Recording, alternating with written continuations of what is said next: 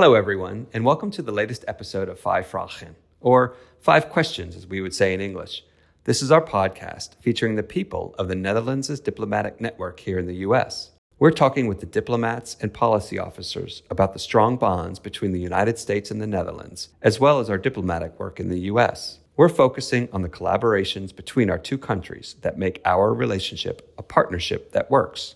I'm Jeff Allenack from the Embassy's Communications Office, and I'm talking with Deborah van den Brande, one of the policy officers from Economic Affairs who specializes in trade promotion and business development. Thank you for joining me today, Deborah. Thank you for having me. Excited to be here. I asked you to join me today to talk about urban dialogues. But before we find ourselves in the traffic jam of that discussion, I'd like to start with a more basic question. What's your background and how'd you wind up at the embassy? I wound up at the embassy following maybe a more uh, irregular path than many other colleagues.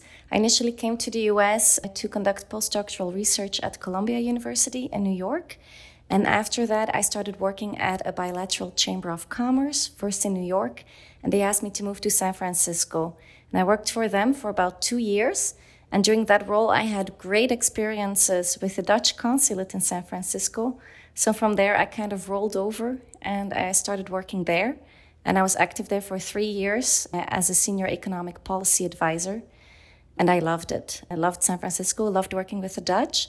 And then in the fall of last year, I was asked to help out at the embassy at the economic affairs team. And that worked out so well that now I moved here and I'm still unpacking the last few moving boxes, but very excited to be part of the embassy team right now. Oh, how long have you been here at the embassy then? You're still out moving out of, you're still have moving boxes around. How long has it been? Two months uh, officially. Yeah. Bet it's been a quick yeah. two months. Has it been busy for you? Definitely. With yeah. urban dialogues, right? Exactly. Have not been bored. I think uh, the second week that I was here, it was go time. So uh, I loved it because now I have a lot to follow up on. And that's also great if you can make a, a start like that. Have you noticed a big difference between San Francisco and DC in terms of outs- not the work, but the cities outside, nightlife oh, maybe, or? Totally. I do miss a bit the hills. So what makes me happy is when I go, for example, to Virginia and I see the hills again. Oh, the hills. Okay, okay. Like rolling hills, you mean like green pastures, maybe? Exactly. So the hills, the landscape. I think I think the only thing that I miss from San Francisco is uh, the beach, the Pacific Ocean. But luckily enough, we're not far away from the Delaware beaches here. And what I love about DC is, you know, it's it's a very green city and there's a lot a lot going on. Have you been able to go to Delaware beaches yet since you've been here? Well, you've only been here two months, so maybe not. It's not the best. Been to Delaware, going to the beaches next weekend. So very excited about that. You have to let me know if there's a big difference between the Pacific Ocean and the Atlantic Ocean. I've only been to the Atlantic Ocean, so I'd be interested to hear. What's the idea behind urban dialogues? Yeah, so the urban dialogues are part of a broader urban strategy that we've designed as part of the economic work plan. And we really wanted to put more emphasis on the urban context because we see the cities as really hotbeds for innovation.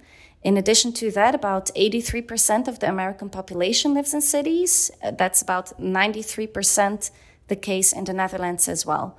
So the entire urban context, the fabric of the city, is quintessential for the functioning of society and for economic development at large. How big of cities are we talking about? So it can be very large cities, thinking of, for example, New York, LA, Chicago, Phoenix, uh, but it can also be smaller cities, uh, like, for example, uh, Columbus, Ohio. Which is still a city and very much uh, vibrant in its own uh, sense, where also a lot of uh, urban challenges come together. So, for example, for these urban dialogues, which is a workshop uh, series that we've rolled out, we are focusing not on the largest cities per se in the US, but more on those cities where we see a lot of similarities with the Dutch context specifically. And the idea of the urban dialogues is to really bring together stakeholders from the Netherlands and from local cities in the US to work out solutions for urban challenges and those mainly have to do with social inclusion and with uh, sustainability and climate goals um, that manifest themselves in these cities. And so we did the first workshop uh, on April 13 in Baltimore, which was a great, a great kickstart to the entire trajectory.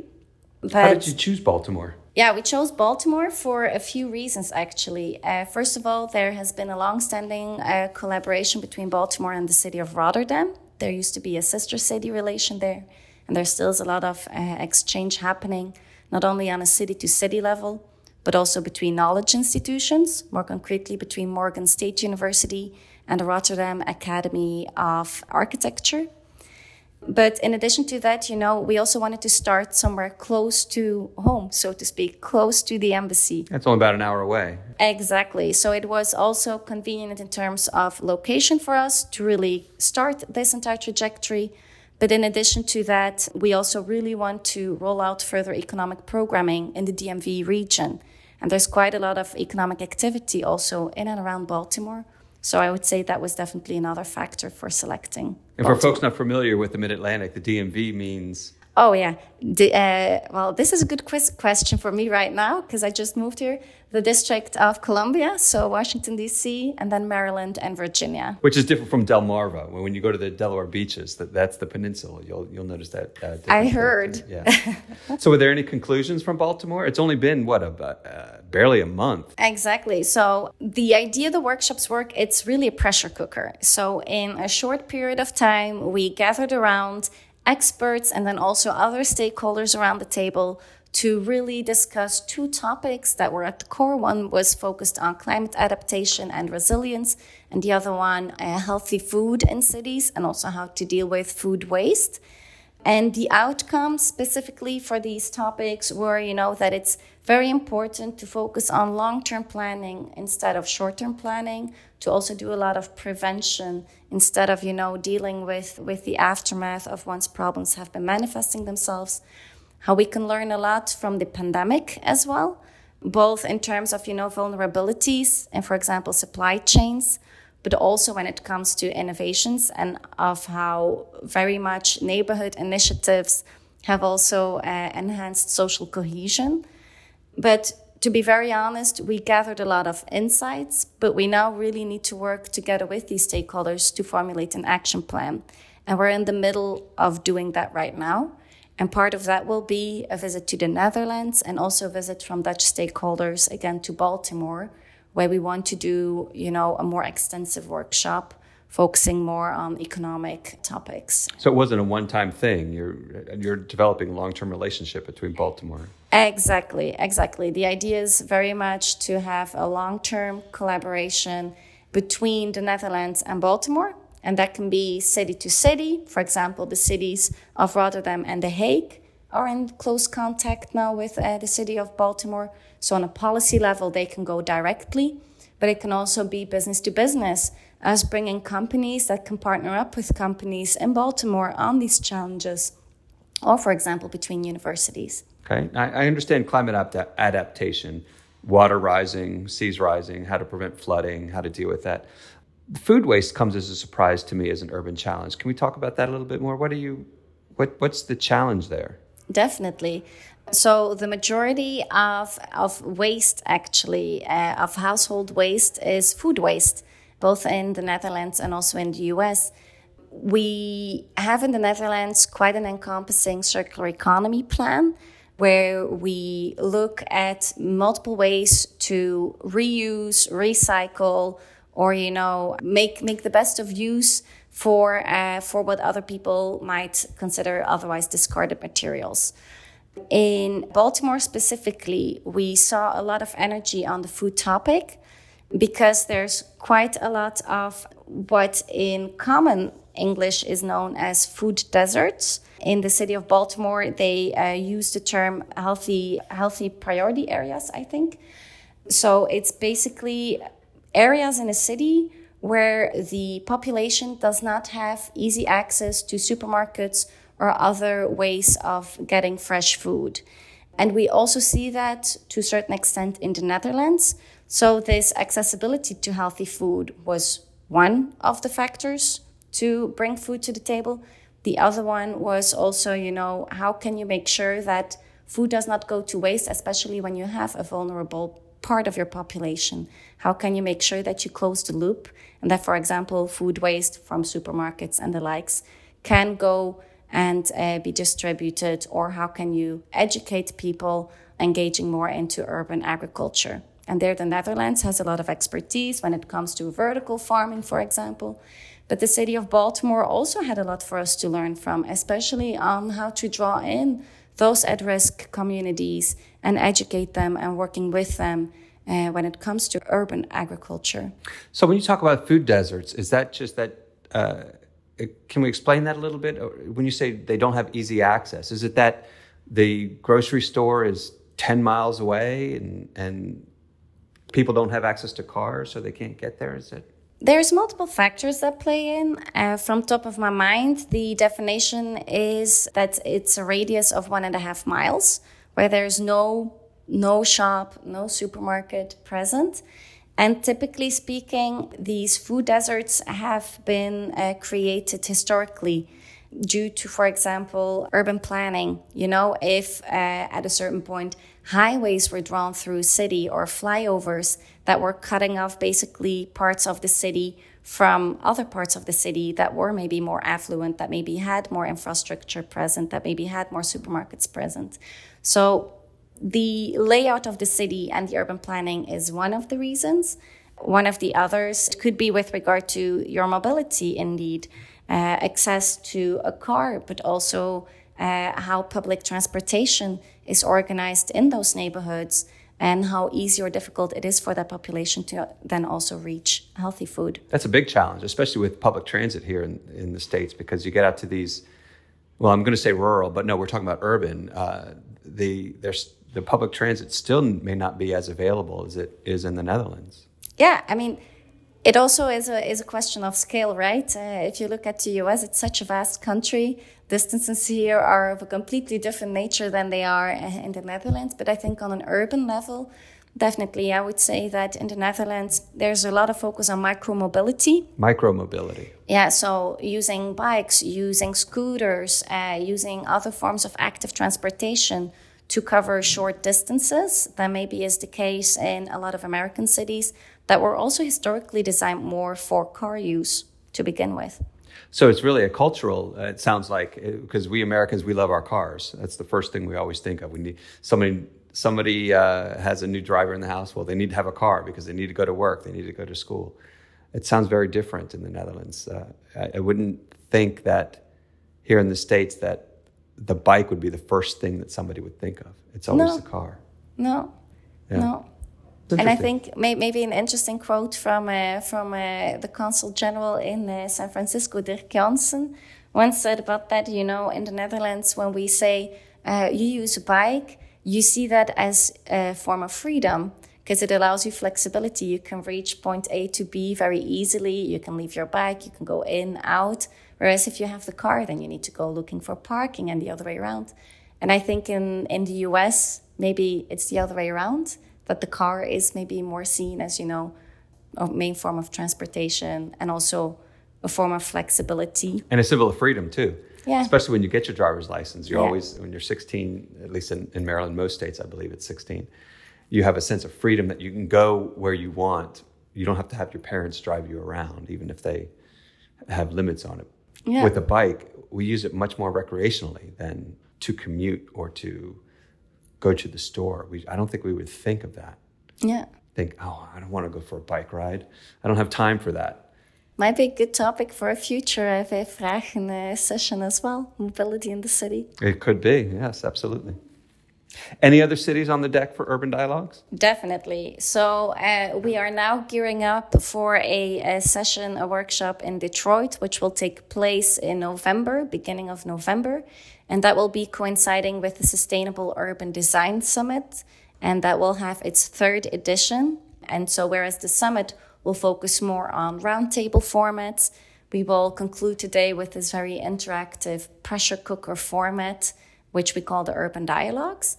In addition, we are also looking at San Diego, at uh, New York, and at Atlanta for 2024. San Diego will be coinciding with a uh, with an exhibition of a Dutch artist, and then New York will be on the occasion of 400 years in New Amsterdam. So, would these be collaborations with each city? That's that's a big task. How do you manage that? Luckily enough, um, we are an entire team, right? It's a collaboration between your colleagues from the communications department and then my colleagues at the economic affairs uh, department. But we're also uh, really relying on the expertise and the knowledge of the consulates that are taking up a very active role in this. So, for example, for uh, Detroit, the Consulate General in Chicago will be in the lead. For San Diego, the Consulate General in San Francisco will be in the lead. And then when, when with the collaboration with, okay, it's Baltimore and Rotterdam, the, the sister cities. Is there a sister city for Detroit uh, in in the Netherlands? Good question. To my knowledge, not. Maybe um, we need to um, find one. Yeah, uh, but there's definitely a lot of interest from Dutch cities in learning from Detroit, um, and specifically the city of Amsterdam is very keen on uh, on attending and collaborating on the urban dialogues in Detroit. Oh, okay. And then the city, also New York, uh, obviously New, New Amsterdam. Amsterdam. Uh, and then uh, the city of Rotterdam has expressed interest in the San Diego um, version as well. So we're definitely also, you know, tailoring it a bit according to the exact topics that will be discussed, but also on the type of city. For example, Baltimore is a post industrial city, then it makes sense to draw in, for example, Rotterdam. And when they focus on, for example, uh, heat stress uh, mitigation and also really looking at how to deal with segregation in a city, then it makes sense to partner them with The Hague, which we did. Sounds sounds like it's, there's a little bit of strategy there with. I hope so. well, it must be if you have all these cities lined up. Definitely sounds like a full plate. Do you, do you have other projects that you work on as well? Yes. So my main focus at the embassy is trade promotion and business development. I'm mainly focusing on how to roll out economic programming in the DMV region. And in addition to that, also Delaware and West Virginia are part of what we call the, the states immediately uh, falling under the embassy when it comes to economic uh, development. So that's my main task. So, really thinking together with local economic development agencies on how can we facilitate market access for Dutch companies how can we work strategically together on economic programming, mainly with a focus on cybersecurity, tech startups, and then also social impact and gov tech, government tech, because that's really in the DNA of the DMV region as well, those topics. Um, and in addition to that, of course, the urban strategy, which is also a bit broader than the urban dialogues. The urban dialogues are the main instrument in that toolkit. And then lastly, uh, you know, also developing a network on the hill when it comes to uh, you know those those topics that are in my business development portfolio. So I won't be bored. No, it doesn't sound like it. So, for example, uh, let's take that down one level. If there's a Dutch company that's looking to enter the U.S. market, is you play a role in that, maybe to to help them or to say, hey, we have this in the DMV area. You want to go to let me introduce you to these people in West Virginia, for example. Is, is that is that what we're talking about when trade promotion? Exactly. So it's both uh, individual assistance to companies and looking together with them which region in the US would make most sense for you to go to. And either if it's within our uh, neighboring states, they'll land with me initially. Or if they're looking, for example, at California or at Texas, I'll make sure to introduce them to our consulates there so they can be helped further there. And those companies sometimes reach us directly, but most often, and that's also the way that we encourage them to come, is through the Netherlands Enterprise Agency that will first do a take in conversation with them. But it can also be, and that is what we focus on mostly, to uh, offer uh, economic programming for clusters of companies. And for that, we work closely together with the top sectors in the Netherlands and also with other cluster organizations, for example, the regional economic development organizations. So, for example, Innovation Quarter just signed an MOU with um, the state of Maryland to strengthen uh, collaboration in the fields of cybersecurity, life sciences, and health. So, Innovation Quarter has an entire suite of companies that they represent and that work with them. That's a more strategic way of collaboration. And what do you mean by MOU? It's a memorandum of understanding. It's really, uh, in this case, it is an agreement that is being signed for the duration of three years, where both parties set joint goals that they want to uh, increase collaboration on. Uh, in this case, it is cybersecurity, life sciences, and health. And in addition to identifying those topics, they also uh, will mention concrete forms of programming that they will bring to the table to implement those goals together. So it's sort of like a, an agreement that yes, we want to work with you in this area, and we're going to dedicate these resources or this staff person or whatever to. Exactly. Is that what? Okay. Exactly. And that was signed on the same day as the Urban Dialogues in Baltimore. So it was a big day in Baltimore. It wasn't. It sounds like that wasn't a coincidence, was it? No, no, no, no. It was all very well thought through with the help of all of the colleagues at the embassy. Okay. well, I have one one more question for you. I, am going to go back a little bit to the urban dialogues. I noticed that it's Baltimore, Detroit, San Diego, New York, Atlanta. These are all cities that also have Major League Baseball teams, and I'm, I'm a major baseball fan. So what do and I haven't visited all those cities. I haven't been to Detroit, New York. Well, I have been to New York or San Diego and I haven't seen uh, the Atlanta Stadium. So, what do I have to do? What strings do I have to pull to get these uh, urban dialogue sessions to match up with the baseball season, so I can get on get on the, the project team for that, and then just sneak away for a baseball game during that time? Because I have a lot of stadiums that I have to see still. I mean, we can definitely talk about that in terms of calendar. Uh, but then I would also advise you to definitely uh, reach out to our consulates in Miami and in San Francisco who focus specifically on sports diplomacy. And I know that our consulate in Miami does quite a lot also in terms of baseball. So maybe there might be opportunities I, there as well. I have to work on that, definitely. definitely. Well, that's all we have time for today. Thank you again, Deborah, for joining me for this episode of Vijf Vragen. Though I think I might have asked a few more than five questions again. We might need to change the name of this podcast. Who knows? And to our listeners, Thank you for tuning in. Please tell us what you think in the comments below, and be sure to click on the subscribe button and turn on notifications so you don't miss our next episode or the other videos we post on our YouTube channel. I'll be back behind the microphone next month with another member of the Dutch Diplomatic Network in the United States. Until then, you can keep up with our work on any of our social media channels Facebook, Twitter, Instagram, or LinkedIn. Just search for NL in the USA, and you can stay up to date on how the United States and the Netherlands have a partnership that works.